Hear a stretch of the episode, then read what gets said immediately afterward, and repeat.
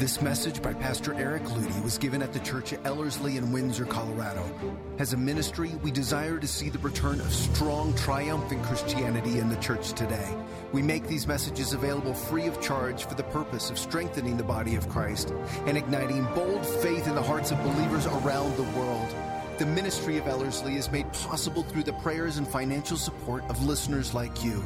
If you have been personally impacted by Ellerslie's messages, please consider partnering with us as we build world changers for Jesus Christ through gospel centered discipleship.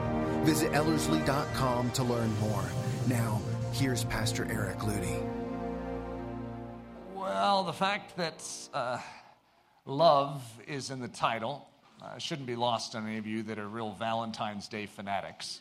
Uh, however, this isn't the sort of just pink red, cuddly type of love that many of us associate with Valentine's Day. This is God's love. Now, I'm not saying God's love, if we were to give it a color, isn't red and pink. It could very well be. I don't know if the kingdom of heaven works that way. But this is uh, the sort of love that bleeds. So I guess in that sense, it would be red. Uh, the sort of love that rejoices in suffering, the sort of love that is willing to sacrifice everything to see one singular soul come to know what you know in Jesus Christ. It's bewildering. Many of us have been exhibiting this form of love in a small portion. We're Christians, we've been changed, we've been infilled with the grace of God, known as the Holy Spirit, living within us, the very person of God. And as a result, we can't help but begin to show something different to this world around us. But there is a love that is beyond, that is an increase of the work of the kingdom of heaven in us as the saints of God, that I would say I want us to hunger for. I want us to ache for it. I want us to desire it at a greater measure. And when I read Christian biography, I see it when you study Christian history, you see something. You see those men and women who gladly laid down their lives. And you see their attitude, you see the radiance of their countenance, you see their willingness to give up their lives that others may, may know the truth of Jesus Christ. I want us to hunger for this. This, what we're calling today, bewildering love. I've been pondering a lot lately as I walk around my neighborhood every morning and I'm praying. I'm praying for my neighborhood. And I remember I passed a guy uh, yesterday, and you know, I've seen the guy a couple times, and so you know, I've been praying for him. I know his name, and but there's these these moments where you know you should do something more, and I've recognized that God is pressing me to be willing to do bewildering things, to do things that are not within my normal calendar and in my time constraints, and to be willing to be a Christian. And it sometimes can be harder to think of being a Christian when you're not in a concentration camp. For some reason, many of us have this picture. It's like, yeah, yeah. Now, now, if I'm ever thrown in a concentration camp, then I'll do this. And it's like some really heroic thing. However, these are the moments that train us for those moments. And if you're not demonstrating the life and the love of Jesus, if you're not rejoicing in those privileged opportunities to showcase the love of Jesus in the small moments, what makes us so certain that we're going to start demonstrating it in the bigger, more difficult moments? So, the subtitle I have for this is A Study in the Attitude of the Persecuted Church. I am so utterly intrigued by the persecuted church.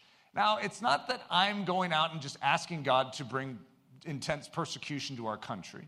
I'm not. I'm, that's not one of the prayers that I'm praying. However, I do want the church to be awakened. And if it, the only way that we can be awakened is in and through persecution, I'm open. In other words, I'm saying yes. Uh, however, I don't know that that is always the only way that a church can be awakened, and I would prefer a lighter touch of the grace of God upon us. Uh, but at the same time, I want the real deal in this country, no matter what it takes. I want what those Christians of old and even those Christians around this world today have that is so radiant in the face of suffering, that sings songs in prison cells. As Richard Wurmbrand once said, uh, the guards, they were so kind to us. These are the same ones that were beating him and torturing him. They were so kind to us. They gave us instruments to praise Jesus. The instruments were their chains, and they gave the guards credit. And with those chains, they sang their songs. Are you willing to see the difficulties and the chains in your life as gifts? In other words, that which would typically curdle the world, turn them bitter and resentful, instead turn you into song.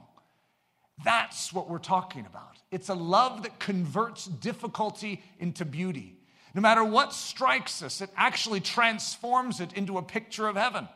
No matter if it's a blow across the cheek, if it's someone stealing from us, someone doing something very evil to us, it makes no difference what it is. It converts in and through the Christian life into a picture of grace, no matter what it is.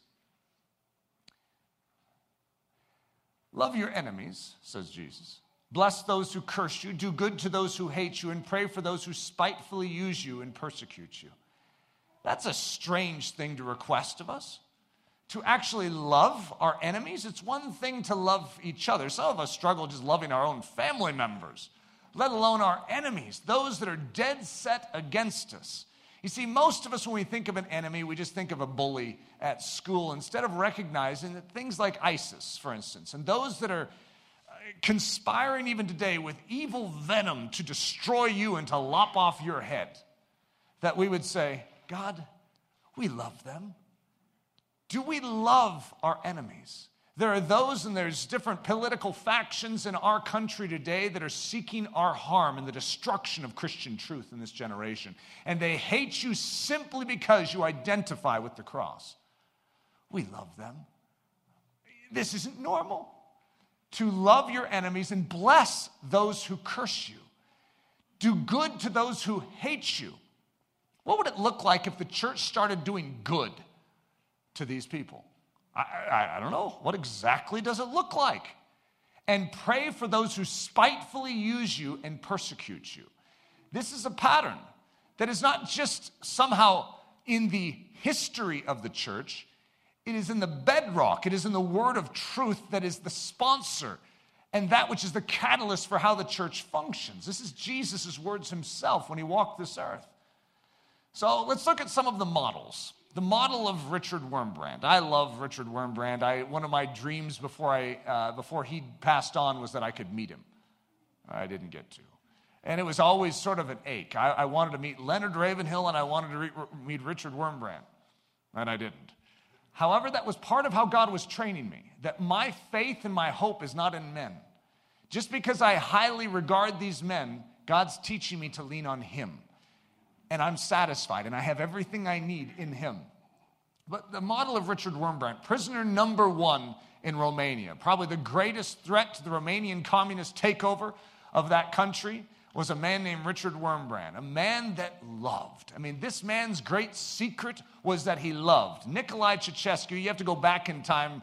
Uh, this was, you know, I was just old enough to understand Nicolae Ceausescu, but he was an evil evil dictator over the country of Romania, took all the wealth for himself, extreme poverty in that country, which led to a great revolt in that country. But Richard Wurmbrand, when he found out, I mean, most of this man's suffering, Richard Wurmbrand's sufferings were because of this man. But when Richard Wurmbrand found out, when he was in prison, that Nicolae Ceausescu was, was captured by the people and they were going to do the worst to him, he pled. He pled that they would show him mercy that he would show, that they would show Nicolae Ceausescu mercy? He doesn't deserve any mercy. And Richard Wurmbrand pled with tears that they would not bring the harsh judgment upon this man. He said his plea was that he's just a little boy that was injured and hurt and abused. And yes, what he did was wrong. But could you please treat him as if he were your son? I mean, what a what a mentality. How in the world do we even digest that and absorb that? This is this is a hateful, evil dictator. I'm here in this prison to share the love of Jesus. Richard Wurmbrand, aren't you upset that you were betrayed by a fellow Christian and turned over into the hands of the communist government? I mean, don't you have bitterness? Don't you have resentment? I mean, this is not where you would want to be. You have a wife and a child out there. I know why I'm here. I'm a minister of the gospel. And if I'm here in this prison, it's for the sake of those that don't know him. And I'm going to share the love of Jesus in this prison cell. Talk about converting a bad situation into something altogether different. This prison guard torturing me, mocking me, and kicking me is the great aim of God in and through my life. I don't know if you ever saw the cartoon from Torchlighters, but uh, the man is, I don't know if he just kicked Richard Wurmbrand uh, in the stomach, but Richard Wurmbrand is feeble and weak. And his response, What do you have to say for yourself? I love you. Jesus loves you. What kind of response is that? You're supposed to spew invectives back. You're supposed to curse him back as he curses you, not the Christian. The Christian gives something that stops the cold hearted cynic in his steps. He can't fathom, cannot comprehend because it's otherworldly. We as Christians have a weapon, and it's not what you would expect it to be. We don't use weapons of warfare that the earth used. We don't use knives and swords and guns. We use weaponry of a spiritual nature love, rejoicing, obedience, bending our knee and washing feet that are very, very, very dirty. Love is always the best of ways.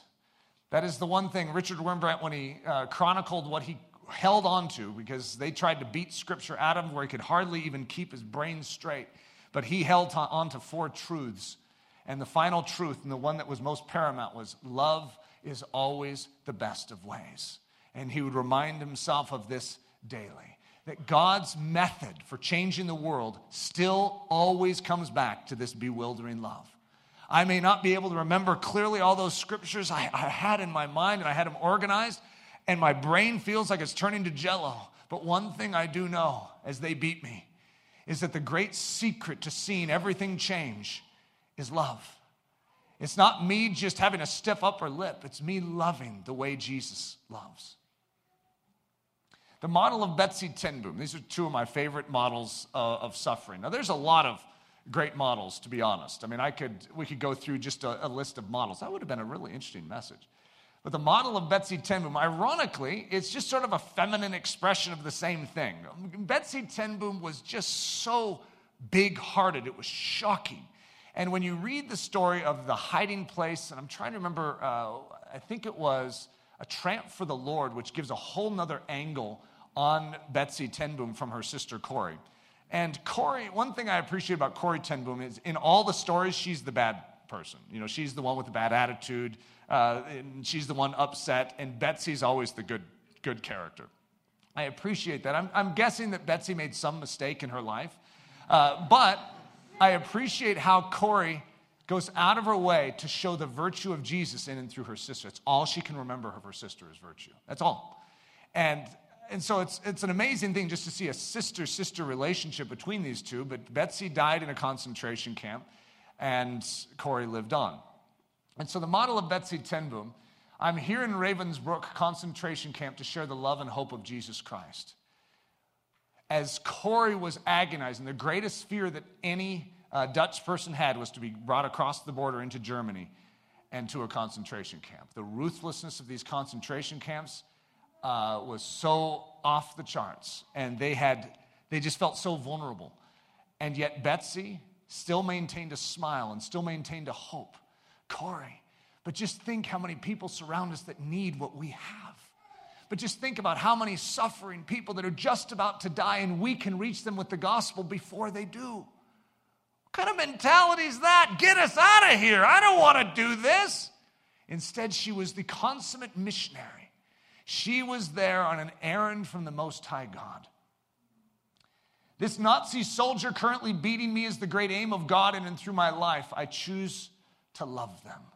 As Corrie saw her sister being beaten because she was so feeble and so weak and couldn't even stand anymore, the only thing that was going through Betsie's mind was, Lord Jesus, this poor soul does not know you. Please introduce this guard to you and to your love.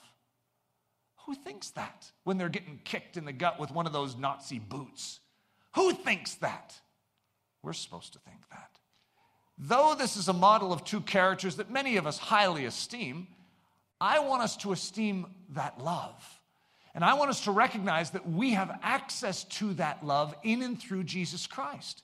What's your position? If you're in Christ, you have access to that love. Don't take a lesser version when you could take that version. to turn your life outward, to see the needs of others above your own. There is a smile that cannot be wiped away. I don't know if you've ever, if you guys remember the story of, of Betsie's parting, but Betsie dies a rather miserable death of sickness in a concentration camp. I mean, that's not a, a lot of fanfare as you're going. She's just lying on a table in the, uh, the medical office in Ravensbrück concentration camp. Corrie sneaks out. She's so concerned about her sister. She sneaks over, is trying to look out, walks into a room, and there's her sister's dead body. And it was so jolting to her to see this girl that, I mean, she had been suffering for so many days straight, and it had been such agony for Corrie. But then when she looked at her sister's face, it so impacted her to realize that this girl that had chosen love, that even in death and even in the midst of Ravensbrück, her face looked like the face of an angel, Corrie says. It went from being the gaunt, pale, pasty face of one withering away to the face of an angel, and upon her face was a smile. This one who had loved and lived so well exited this earth with such a proof of the supernatural realm upon her face. Even in death, they can't wipe the smile off. It's a bewildering love. So, in the midst of this, rejoice always. You know, Paul in this context uh, is actually saying, and there's more to it, you know, pray without ceasing, give thanks in all things. Listen to this. For this is the will of God in Christ Jesus concerning you. So many of us are like, I just want to know your will, Lord. I want to understand what your will is for my life. Well, there's, there's part of it. Rejoice always. I don't know about you, but my moments that I naturally default to rejoicing usually are good circumstances where things have turned my way and I finally there's a breakthrough. Now, uh, yeah, now is when we rejoice. Instead, the word is always, which by definition, if you want to look that word up, means always, in every circumstance every circumstance. What about the boot in the stomach? What about wasting away in a concentration camp packed into a barracks 28 with 200 starving, dying bodies? The smell of it is so overwhelming, fleas all over the place. I cannot rejoice in that. Rejoice always. You see, we as Christians are built for the most difficult circumstances. You stick us into that circumstance, and you will find that something comes out of us that will not come out of anyone else that doesn't know Jesus. We prove the supernatural realm in difficulty, not by somehow escaping difficulty, but in and through it, we demonstrate the heavenlies. For we have grace for such trials, and those trials, when they touch our life, convert into song convert into instruments, convert into dancing. I know, sometimes we're just dancing inside. Our, our feet are chained to the floor, we couldn't get up and do the jig. However, there is something taking place within us. I mean, what kind of thought pattern is it to say, and when you are falsely accused, leap for joy? I don't know if any of you have ever been falsely accused, but leaping is the last thing on your mind. And yet, when you begin to think according to God's word, it becomes the first thing on your mind. False accusation, leaping. False accusation, leap. Leap, Eric. Leap now. You see, the spiritual life of a believer goes in the exact opposite direction. You know what happens to most people when they're falsely accused? Their knees buckle and they collapse into the fetal position. It's a deep, deep wound that takes your strength away. And what does a Christian do? Does the exact opposite, turns to God for strength and goes heavenward in obedience, not because their knees are saying, jump, I feel like jumping, but because God has commanded it. And when we agree with God, it's amazing, but then there is a rush of grace into our being. Rejoice always. Some of you are going through difficulty right now, but you're not in agreement with Scripture in regards to that difficulty. You're not functioning as a Christian, you're functioning as an everyday person on this earth but I want you to be a Christian in how you function in your difficulties. I want you to choose to love. I want you to choose to rejoice. I want you to choose to choose to give thanks in all circumstances. The audacious march down Brickbat Lane. This is a little section. I want to say it's the preface of my book. It's, the book hasn't come out yet. It, it sort of had an early release, but it's called The Bold Return of the Dunces. And so this is right in the very beginning, and it fit well in here. And since uh, might as well introduce you guys to the book somehow. The East End of London in the mid to late 1800s was a place of darkness. Jack the Ripper roamed the streets of Whitechapel while poverty strode alongside him as if it were his lackey. Death, despair, drunkenness, and disease were more common than a cold, and it seemed hope was yesteryear's fancy. But as is true in every season of darkness, God raises up a band of heavenly fools to shine the ancient light of truth. And so he did in East London. God commissioned the Hallelujah Singing Salvation Army to start marching in the midst of this destitution. This audacious band of soul winners was not received with the august acclamation you would think that those despairing and desperate, in desperate need of hope would supply to their rescuers. Instead of acclaim, applause, and gratitude, they were met with grave hostility. Almost always a mob numbering in the thousands stood to block the way of the Salvation Army. And such was the case one day as the army marched towards Sheffield, England. The shouts of, Kill him! rang in the streets. A savage mob hooted, spat, screamed, cursed, hurled filth, refuse, and brickbats, and charged headlong at the humble band of Christian men and women with malevolent intent. The motley band of marching saints was led by William Booth, who sat upon a carriage with an open top, fully exposed to the hurling debris. His wife, Catherine, was seated beside him. It wasn't the first time he had received this kind of reception. It wasn't the first time he had arrived at his destination bloodied and bruised. And it certainly would not be the last. Throughout history, the bold return of the dunces has never been received with applause or acceptance. But amazingly, even amid the flying filth and the venomous insults, Booth and his followers seem to have faces of angels. Looking closely, one might even detect the presence of genuine smiles playing on their lips. Booth charged his followers onward through the opposition. He commissioned them to not retaliate, but simply march on, beating their drums, playing their horns, and embracing the mockery. So they marched, singing at the top of their lungs, declaring to anyone who would listen that the Son of God had conquered sin and death on their behalf. They finally arrived at their destination in the same way that all Christian Christ fools arrive bruised but blessed, clothes torn but hearts overflowing with love, insulted but shouting hallelujah, bloodied but invigorated and ready to go right back out and do it all again. This scene clearly enunciates our vision for Ellerslie. We want to build up men and women ready to march down Brickbat Lane straight through the venomous mob, shouting hallelujah at every malevolent attempt against their lives and dignity, unashamedly declaring the victory of Jesus Christ to all who will listen. This is the bold return of the dunces.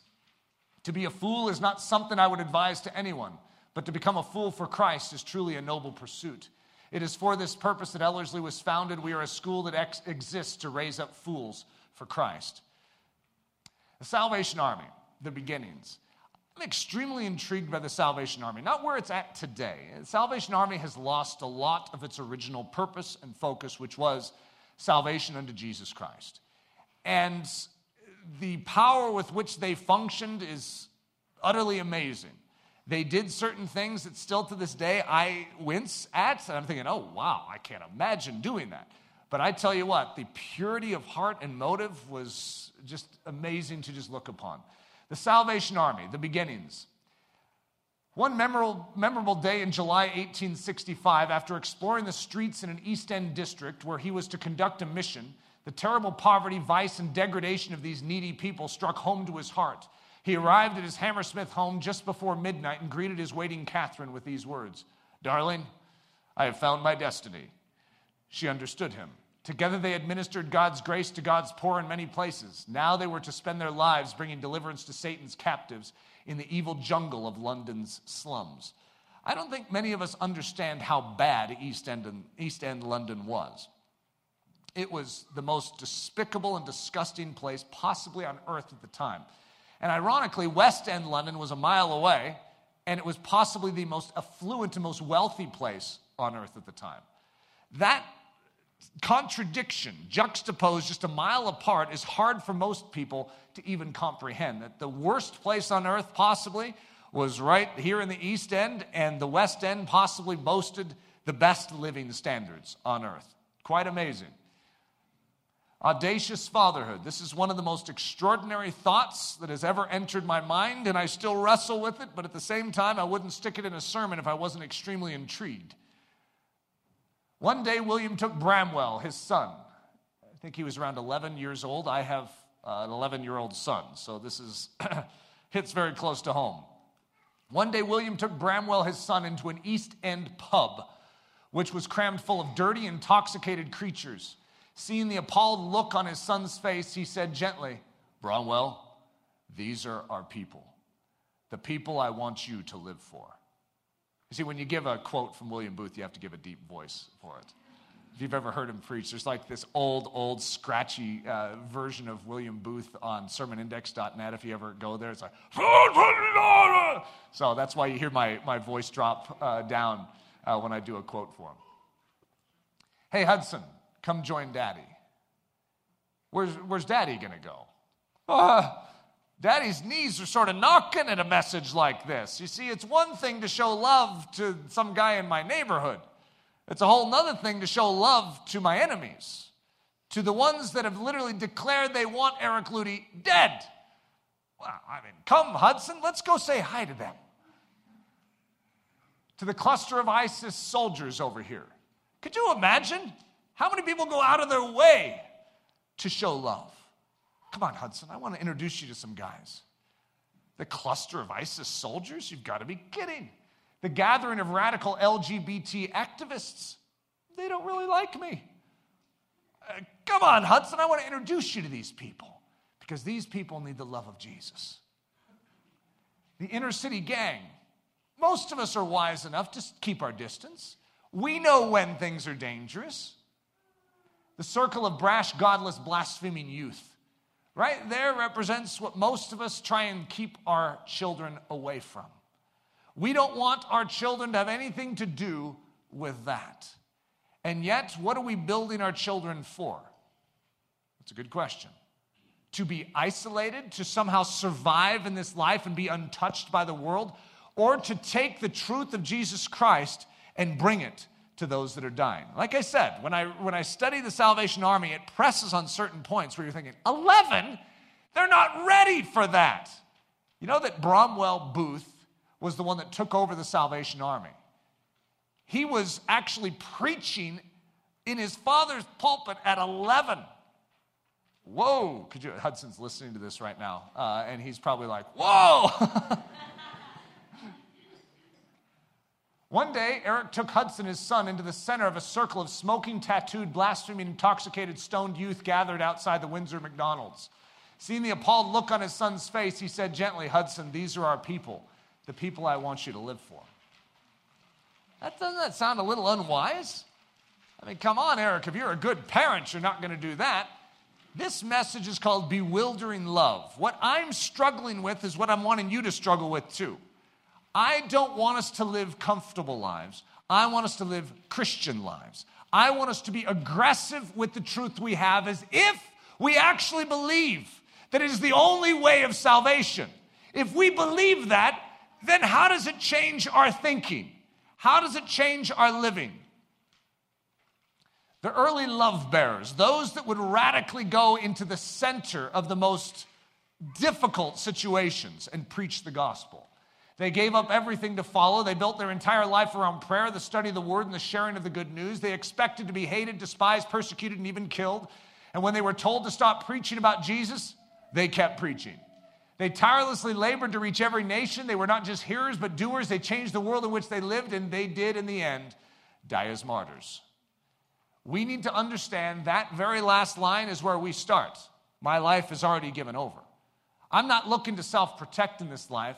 I'm looking to have the Spirit of God use this life in the window of time that I have, knowing that the enemy cannot snuff out my life before it's time. Paul was stoned.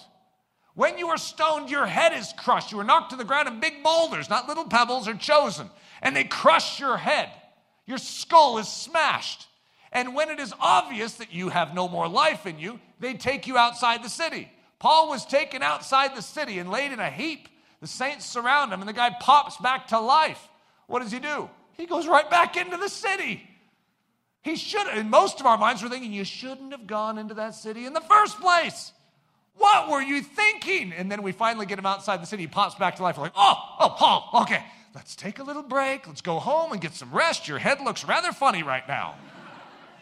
And he's like, Hey, guys, there's some unfinished business. He goes back in. Could you imagine the contorted headed guy comes right back in? They're like, Whoa. Bewildering is the operative word. Bewildering. It doesn't make sense to us. Jashobeam, the Tahkemonite, one of David's mighty men, you know what his name means? Son of wisdom. The guy went against 800 soldiers single handedly. Does that sound like any wisdom you know any mom on earth is going to give to their son? As long as it's not 1200, I'm fine, dear. 800 is well within the bounds of wisdom. Single handedly. No one in their right mind would do this, and this guy in history is known as the son of wisdom. What sort of wisdom are we talking about? Heavenly wisdom. Audacity of that sort is born in another realm. When we yield to the Holy Spirit, He says, Will you let me do it in and through you? What has happened to us? So the church doesn't function that way. I think we just need to get it out on the table and say, we probably don't function that way. I know we have some bold characters in here, so I'm not just going to do a blanket over this entire group, but we have a tendency, a propensity to excuse ourselves from doing the bewildering things. We are waiting for the lost and dying to come to us. This is our model. If they come to us, I'm ready to share with them. Yeah, I, if they come to me and say, What do you have inside of you? I need it. Oh, what a great opportunity. We are hoping that the enemies of the gospel will just give up. What's our great strategy as the church? What is it that we're like coming together and saying, All right, are we just trying to survive through our lifetime? Somehow teach our kids to survive, to insulate themselves, to somehow make it? Or are we here on this earth to change it?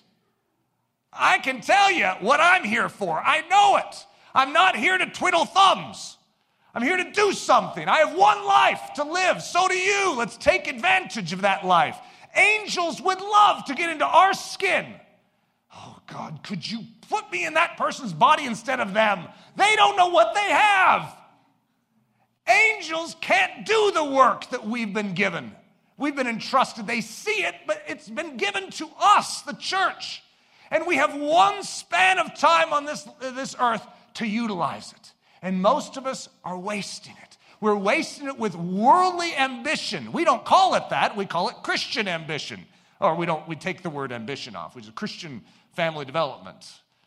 Where we're building deep pockets and we're getting comfortable and we're getting cozy and we're insulating ourselves so that we can survive. One life. The closet the proper use and the misuse. So in Christianity, it's ironic, but there is a closet, and we always say, go into your closet and pray. However, most of us are misusing our closet. I'll give you two options. It's either the place of prayer, which infuses the preacher to go into all the world and preach, or it's the place of hiding from danger, threat, difficulty, obstacle, and challenge.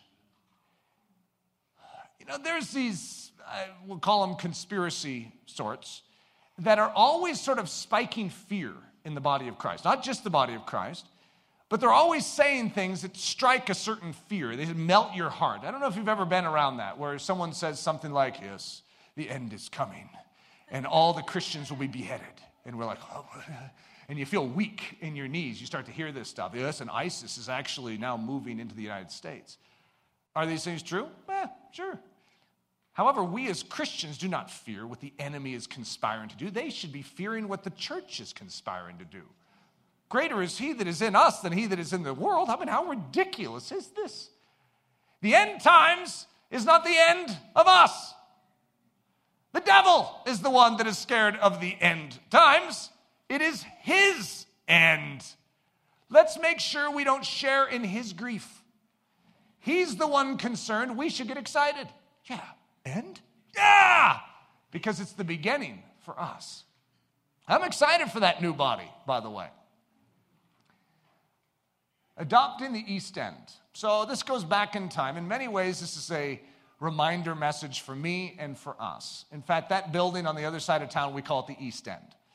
The reason for that is, is because it's an extension of our ministry here to say, let's start, let's start dealing with the east end of Windsor. Let's not just deal with those that are the easy, let's deal with those that are the unlovely in this town. And so there is always a west end and an east end. You know that in every situation in all of your life, every family has a west end and an east end. They have the ones that are weaker and the ones that are stronger. And yet, where does the gospel go? It always goes to the weak aspects. In every church, there's a west end and there's an east end. Well, where do we spend our energies? We go to the east end of a church and we build it up. And so, in every community, in every country, the west end of London, affluent, wealthy. The east end of London, impoverished and dying. What did William Booth say? These are our people. Cromwell, these are our people, the people I want you to live for. The principle of living water. Jesus says, He that believes on me, as the scripture has said, out of his belly, which means the innermost part of his being, shall flow rivers of living water. Of course, Jesus himself fulfills this, being the picture of the body of Christ. And when he gives up his life and when he suffers for others, what happens? Out flows a river. What do I mean by that? Well, his side was pierced and out flowed a river that would be called living water. Why? Because in the Jewish culture, blood translated to life. And what came out? Blood and water. So you had life water that flowed out. Out of his side flowed the gift of life to us. Well, what comes out of our life? The gift of life to others. And when does it come out? When we're pierced, when we suffer, when we go through difficulty. When our heart is touched, what comes out? Life to others. When we suffer, when we're persecuted, that's actually the avenue through which God will bless the world around us. It's an amazing secret tactic because the enemy's like, I'm going to get them. And God's like, got them right where I want them. Because then when the enemy touches us, what gets all over them? Life. And they're like, oh, covered with it. Oh, and they melt down. You see, we have life to give. However, it comes out of us in the most odd way, in and through difficulty, trials, tribulations, and sufferings. But that's why we don't fear them. Through these things, this difficulty is converted into a blessing to others. Living water flows to the lowest place. It's just the principle of water. You ever noticed? It always flows down. Uh huh. It does. You can test it. It always flows down and it goes to the lowest place. Well, this is what's inside of us. That Holy Spirit that is inside of us, which is the living water, where does it go? It goes to the lowest place. It goes to the lowest place in our life and starts working. It goes to the lowest place in the lives of those around us and starts working. And it goes to the lowest place in the world around us and starts working. It flows to the east end, for this is where Christ is. Christ goes to the weak, Christ goes to the east end. Humility, like water, it's always drawn to the lowest place. So, one of the two, I'm bringing up two key concepts of how Christianity works humility and love. This love that is inside of us comes out, but oftentimes it's coming out like that living water when we are touched, when we are afflicted, when we go through difficulty, and then that bewildering love has a stage in which to showcase the nature of Jesus Christ and to communicate that gospel. But this is also humility, where we're willing to look weak, we're willing to bend our knee, we're willing to wash feet, we're willing to be associated with the refuse of this world. We're willing to be misunderstood. We're willing. We are moved by love and humility, and that humility leads us with that love to low places taking the East End. With the force of love and humility, let's gain this territory. I really like this term. With the force of love and humility, this great battle axe of the church love and humility. Who would ever dream that that would be our weapon? Love and humility. So here's another option, and this is the way most of us have functioned with the force of self interest and self preservation. That's how we functioned. You see, we, you know, a lot of people would even say this. A lot of schools are going to teach you in this exact thing. You need to look out for you. You see, that self interest and self preservation are the two greatest motivations that we could have.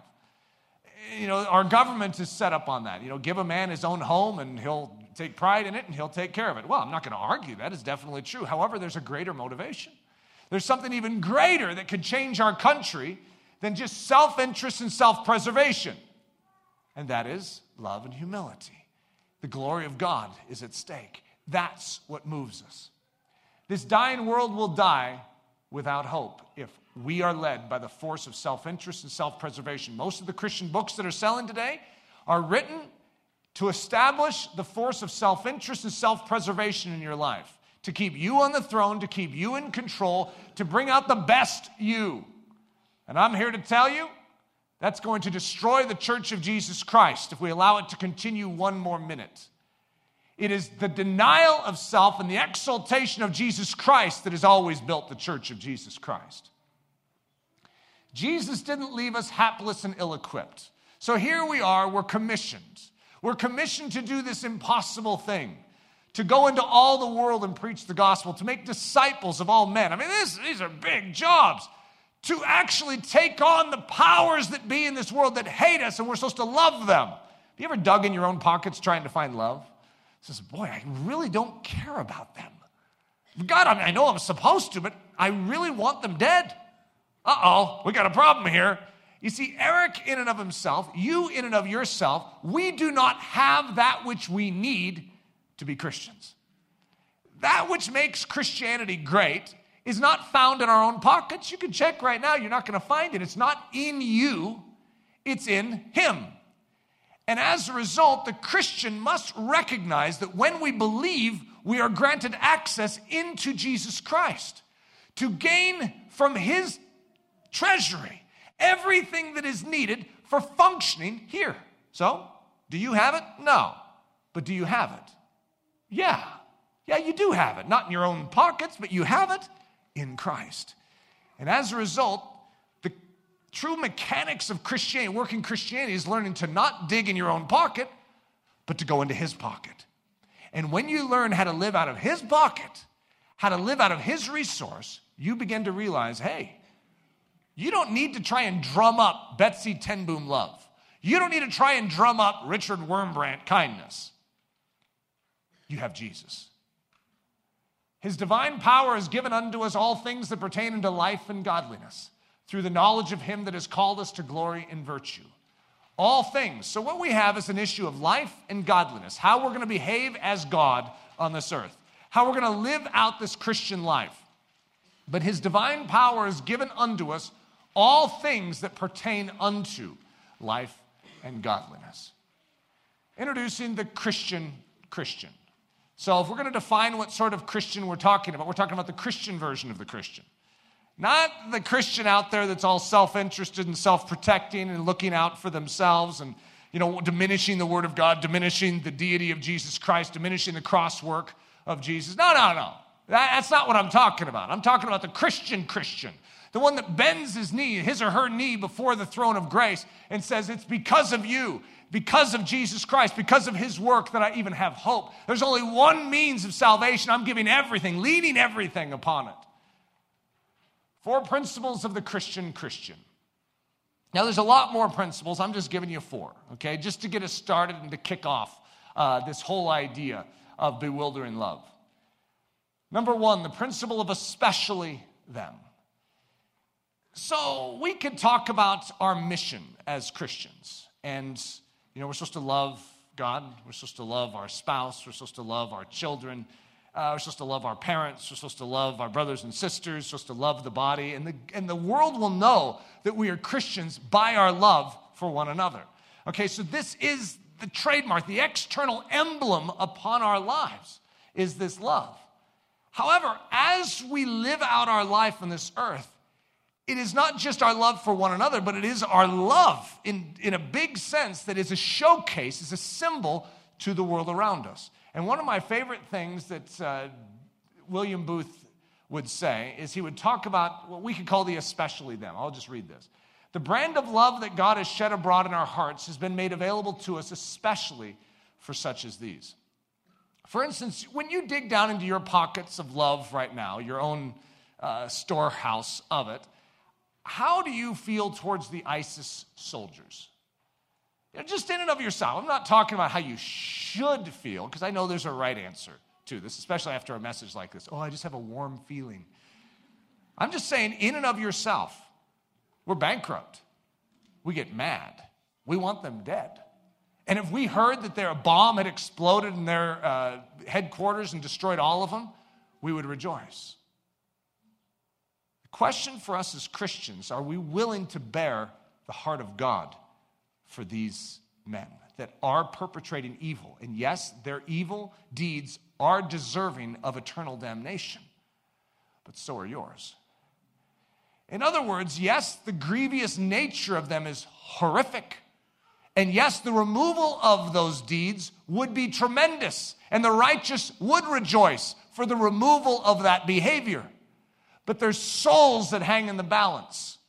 And for us to begin to recognize God's love for such as these is a very difficult and perplexing thing. The brand of love that God has shed abroad in our hearts has been made available to us, especially for such as these. These men and women are empty, hurting, lost, and dying. Christ's blood was shed for them.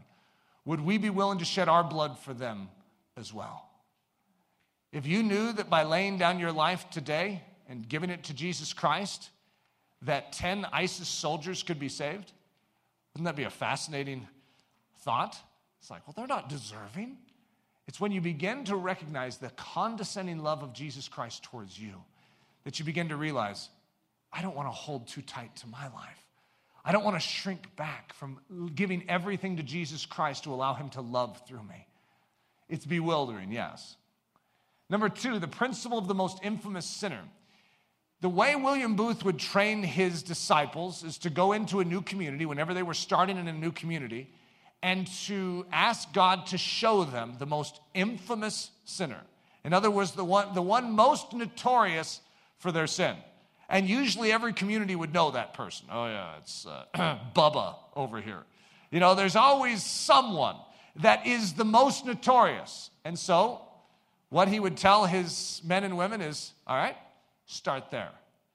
Start there with the most notorious sinner. Go after him boldly and courageously to win him for Christ. Why would you do that?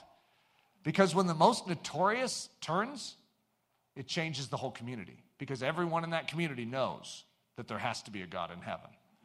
Isn't that an interesting strategy to go into a community and change the worst of them instead of go for the easy pickings? It's like, here's some low lying fruit. Instead, let's climb up into the tree, risk breaking our neck to grab that one at the very top. That's impossible. When you come into a town, find the most infamous sinner in that community and go after him. His transformation will preach the gospel to the people of that town with greater force and clarity than a thousand sermons. Number three, the principle of boldness in the face of threat. There are certain things that cause us to go weak in the knees. There's a reason also why the disciples, the early disciples, needed a movement of grace and the shaking of a building by the Holy Spirit to endue them with boldness to preach. We don't naturally come with this package. Some of us are bold just in life. You know, we have a bold personality, but there's a difference between having a bold personality and being bold to share the gospel. Even the most bold personalities will cower when it comes to sharing about Jesus Christ. It's a really strange thing. There was uh, one of our pastors in here was telling a story about uh, some soldiers that were uh, over in the Middle East in the midst of gunfire, and they were in their uh, little bunker, and the enemy was approaching. And I mean, it's pretty intense when you have to get up, stand up, expose yourself, and shoot. And so he stood up and his gun was locked on him and it wasn't working and he, he went back down.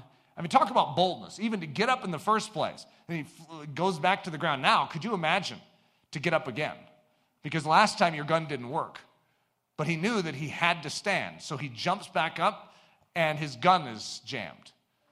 Twice. And he goes back down. Third time, gets back up and his gun worked. And so, if we're going to talk about courage and boldness, that's, that's about the epitome of it in our mind. And yet, that same soldier said, There's a big difference between that sort of boldness and actually sharing the gospel. Sharing the gospel with the guy next to you in the foxhole. There's something about the gospel that causes our knees to weaken. There's a shame that oftentimes is just associated with it in our lives. We feel vulnerable. We need something supernatural, just like we need for the love, we need something supernatural for the boldness. Because there's a dying world out there that needs this bewildering love, but we need humility and we need boldness to be able to bring that bewildering love to this world around us. So, the principle of boldness in the face of threat. Only let your conduct be worthy of the gospel of Christ, says Paul to the church at Philippi, so that whether I come and see you or am absent, I may hear of your affairs, that you stand fast in one spirit, with one mind, striving together for the faith of the gospel. Listen to this line, I made it big. And not in any way terrified by your adversaries, which is to them a proof of perdition, but to you of salvation, and that from God. So, adversaries, Paul is saying, look, you need to live in such a way where there's not any terror of your adversaries.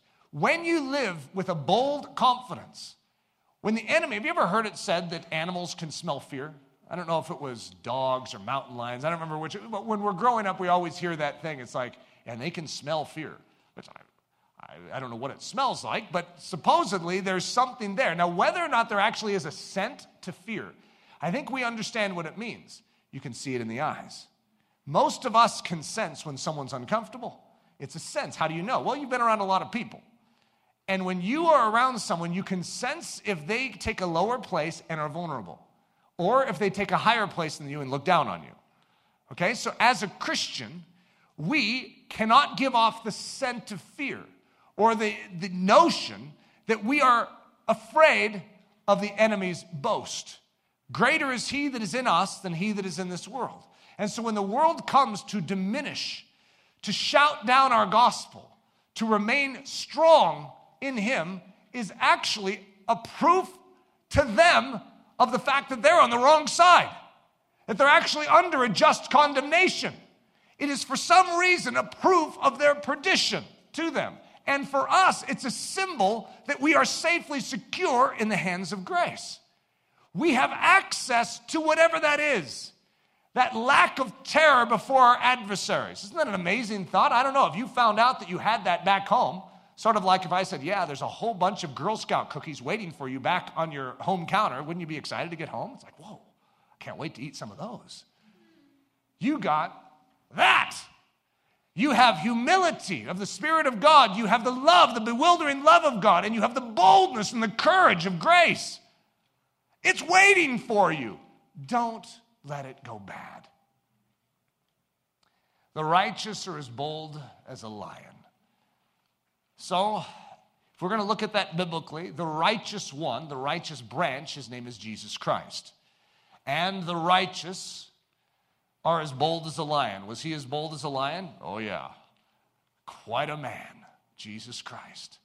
God in the flesh lived it the way we ought to live it. And we could all just clap and say, Well done, Jesus, which we should. However, the gospel takes it further than that and says that he has made a way into his very life where He will wrap His life around us and then fill us with His Holy Spirit so that His life would be in us. The life of the righteous, the righteous clothing, and the righteous life of God actually living inside of us. So, you become the righteous. Not because of any work you did, but because of His work on the cross, you become, in accordance with Proverbs 28 1, the righteous in that very sentence. The righteous are as bold as a lion. The Christian are as bold, the Christians are as bold as lions. I don't know if that describes us very well, does it? However, it should. And that's what I want us to crave. I want us to crave a return to that sort of living. I do not want us to let these things just pass by untaken. Remember little Mary Slessor in the Jungle Warrior? I don't know if any of you have ever studied Mary Slessor, but Mary Slessor has some stories that are, she was a little short Scottish girl with red hair. And so I have my mental picture of her, and uh, usually in my mind, I make her a lot taller because I cannot fathom her being little in these stories. She is just way too courageous and bold. So you want to give her some height. Like, oh, I think she was about seven two. I mean, she is quite something. She was picked on by some bullies when she was really young. and they were and she was going to share the gospel with this really dangerous school which she wasn't supposed to go by herself. But she went to share the gospel with these bullies and they backed her into a back alley and they were basically had this sharp uh, knife-like thing. It was like a razor's edge and they were swinging. It was really heavy. Right in front of her getting closer and closer. And unflinchingly she stared back at them and finally they shuddered and stopped said just let her go just let her go this is how her life starts in her witness for Jesus Christ. This little girl from Scotland, she makes us all look really bad. She goes on the mission field, and every, hardly ever has there been a woman missionary by herself without a husband. So here's little Mary Slessor that risks everything and goes over to Africa, and everyone is working on the coast, and every now and then one of the men will go inland just a little and then come back for safety. Mary Slessor's like, there's a whole lost and dying world inside this country that none of you have ever gone to see. Would you let me go? No way. First of all, you're a woman. Secondly, we don't do those things. Mary Slessor ends up being the first to pioneer inland, a little short Scottish girl with red hair. And she, in the midst of this, has such extraordinary stories. She doesn't even speak the language. She's in this tribe. Someone has actually come to her aid and actually assisted her. Well, that person ends up being uh, enemy number one for the uh, witch doctor and his little tribe. And so they're going to pour hot oil on this person. And so Mary Slessor comes out and basically stands between this tribal warrior that's ready to punish uh, this person who served a white person. And Mary Slessor stands in front. Remember, short, little girl with red hair. I know, in your mind, you're thinking seven foot two. I'm just trying to remind you short. You don't have to be big to be bold for the gospel. I, this is amazing. She stands in front to preserve the life of someone else. It's not her business. I mean, she's in a foreign tribe. We don't know how they work in this tribe. All she knows is right and wrong, and she knows the power of her God. She steps out to do that which is right and is unflinching, will not move and the jungle warriors threatening to kill her, threatening to do ever, threatening to pour hot oil over her, she will not move from her position. In this culture, they had never ever seen anyone defy one of these jungle warriors anywhere. They'd never, for generations. These were the rulers. They were ruled by fear. And Mary Slessor had none of it. And as a result, from that point on, everyone respected Mary. She didn't have any fear. It was only the jungle warriors that didn't have fear, but she beat the jungle warrior without violence. She beat him with love and fearlessness. And it changed the whole tribe. What a strange way to share the gospel. To literally simply show no fear and to stand for what is true. What an odd way to change the world. And yet, this is the pattern that we have in Scripture. Why should we be ashamed of that which we represent? Don't we know who we stand for? But, Eric, They'll pour hot oil on you. Remember uh, the three in the fiery furnace? God can save us from this fire, but even if He doesn't, we know whom we serve. We know whom we have given our life to, and here we stand. This is how the Christian functions. Number four, the principle of the fearless next step. For many of us, this is where I would say we are at. I wouldn't say there's probably a lot of disagreement in this room. I would say most of us in this room are like, God, I just need something because I feel so weak. I can't tell you how many times this past year I've given a message on our weakness in light of boldly sharing the gospel. It seems like a broken record named Eric Ludy. And yet I'm doing it just as much for me. I find that I'll have a little surge of boldness and I'll start doing some bold things. And then the American culture will sort of begin to wear me down. And I'll find myself going into retreat mode and justifying it. It's amazing how we can come up with our justifications for why we're timid again. It's like, oh, I don't want to bring up that. I had one situation where I walked by someone and I just knew I was supposed to say something. You know, oh, that feeling. I, I know many of you know that feeling. And it's just like you're, you're talking to yourself a mile a minute, like, oh, it doesn't matter. I'll see them again. I'll, I'll do it. Oh, and so I, I stopped because I knew it. I, I just knew it was going to end up in a sermon if I didn't. So I stopped. I go, God, this is, it's, it's beyond that socially awkward stage now. Now I have to retreat, go back. Okay, oh boy. Uh, and sure enough, it's exactly what God needed to do in me. I, I want us to take the first next step. Sometimes we're going to find some belligerence in us. We're going to find that we can sit in a seat like this and agree with a message like this, but the application we actually don't want. We would rather esteem this truth and be a hearer of it than a doer. I'm going to tell you right now that being a hearer of a message like this is far worse than not ever hearing the message. I want us to willingly submit ourselves to Jesus Christ right now and to say, God, I'm willing to get uncomfortable. I'm willing to have you do a work inside of me that makes me bold, to show a bewildering love with humility. I don't want to showcase Christianity out of my own human strength. I don't want to give a fleshly demonstration of this stuff.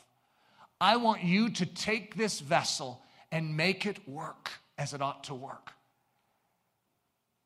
God is our refuge and strength, the very present help in trouble. Therefore, we will not fear.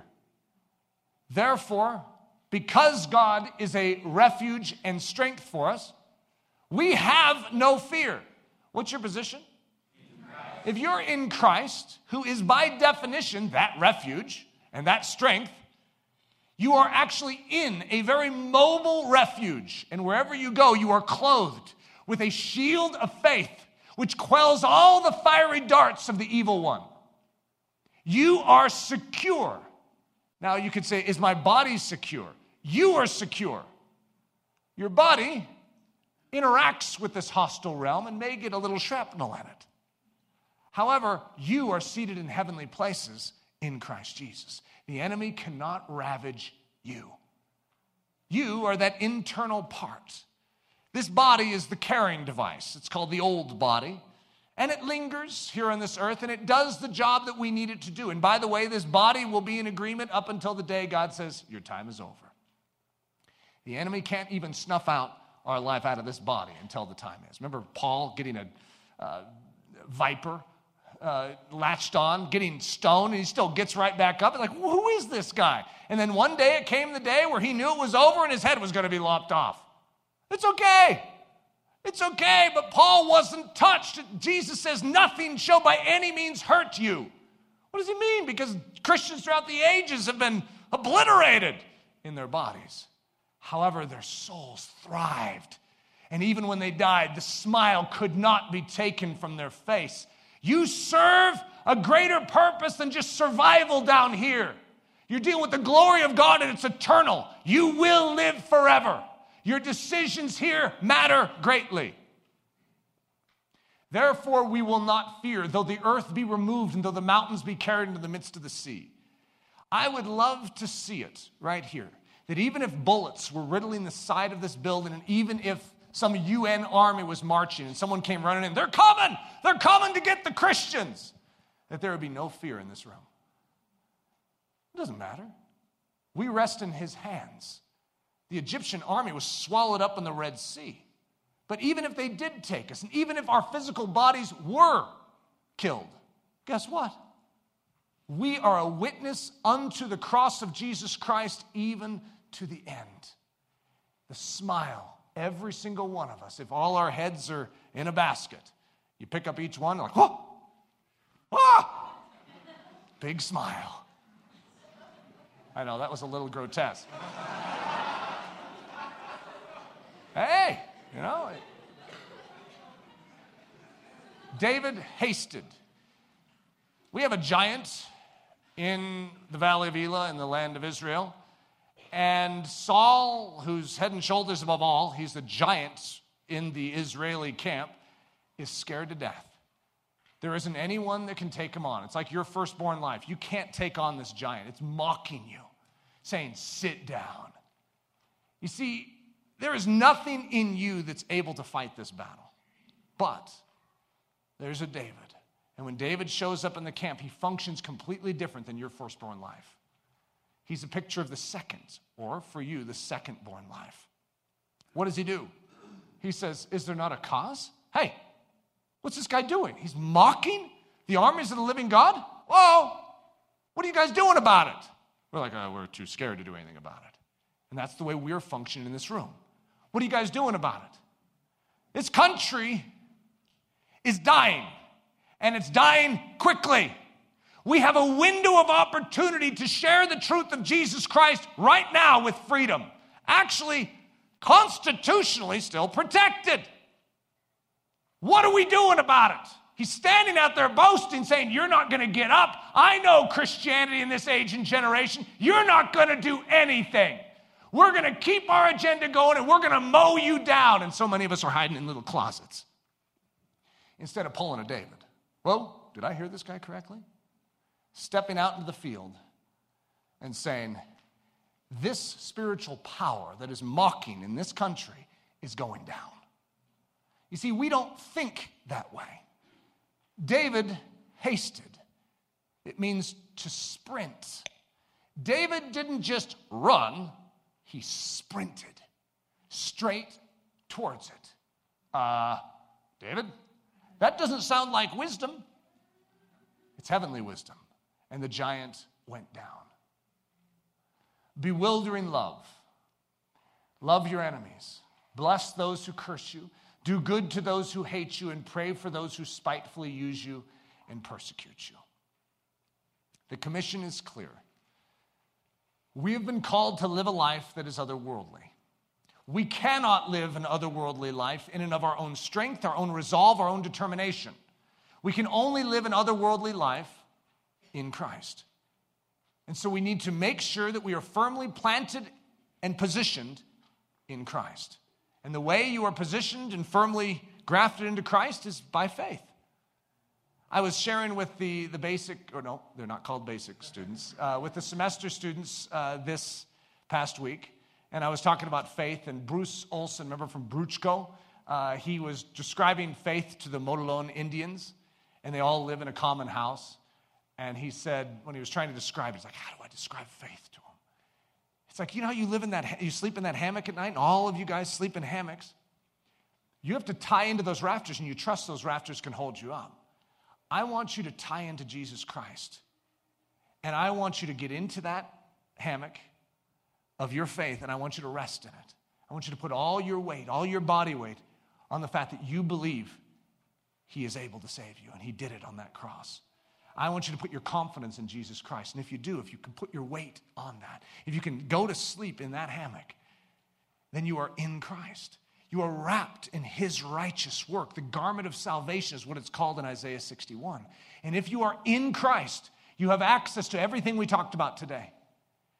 You cannot love with that bewildering love in your own drummed up version. You need his version flowing into you. So many of us are like, God, I, I, need you to teach me how to love like you. So you watch him. It's like wa- watching Michael Jordan fly, you know, from the free throw line, you know, do a couple flips and then through. He doesn't do that, but that's the way it feels as a young kid or a basketball player watching, like, whoa, how did he do that? And then you go out, jump from the free throw line, you know, land halfway on your face. It doesn't mean you don't mean well, it just means you're not Michael Jordan. It doesn't mean you don't mean well, but you're not Jesus Christ.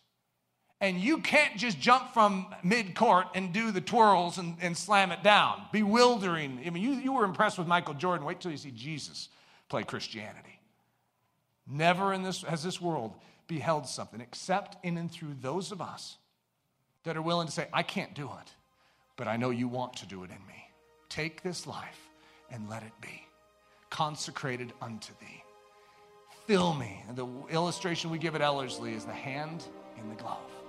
We're merely the glove. Gloves can't do much by themselves, but that hand sure can. Let's let God enter in.